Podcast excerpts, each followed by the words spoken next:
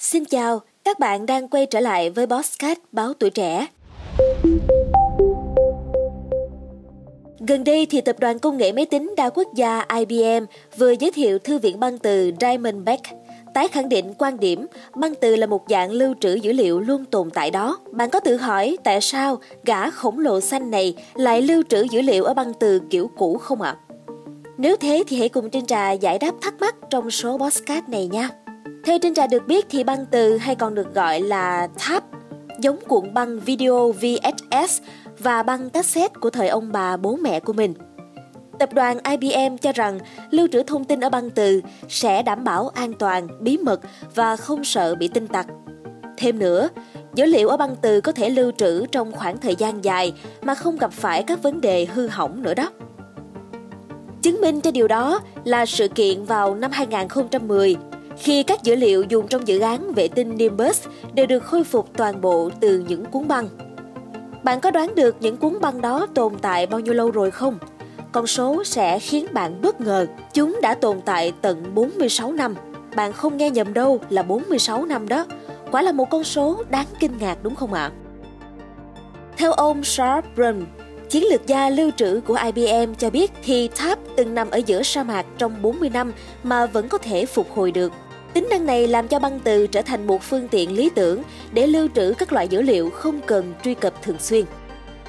Bên cạnh đó, tháp cũng có thể đóng vai trò như một bản sao lưu trong lỗ hổng không gian, là các phiên bản ngoại tuyến của các tệp quan trọng hoặc nhạy cảm có khả năng chống lại các cuộc tấn công mạng.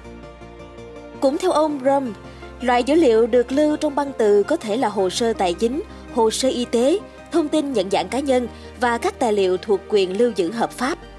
Ngoài việc cung cấp khả năng chống lại các mối đe dọa mạng ngày càng phát triển, Tháp cũng sử dụng rất ít năng lượng.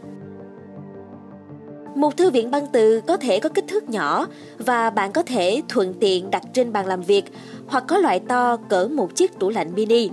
Thư viện cỡ tủ lạnh thì có thể chứa 1.584 hộp mực. Dữ liệu đã được ghi trên băng thì không thể sửa chữa được đâu nha, nhưng có thể xóa và viết lại.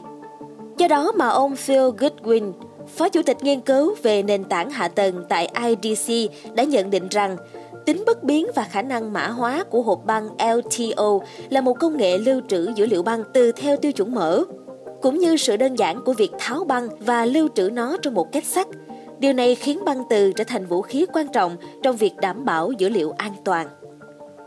Có thể thấy là băng từ đánh bại đĩa cứng và flash về tuổi thọ nè, chi phí tài chính và cả chi phí phát thải khí carbon, nhưng lại thua về tốc độ truy cập.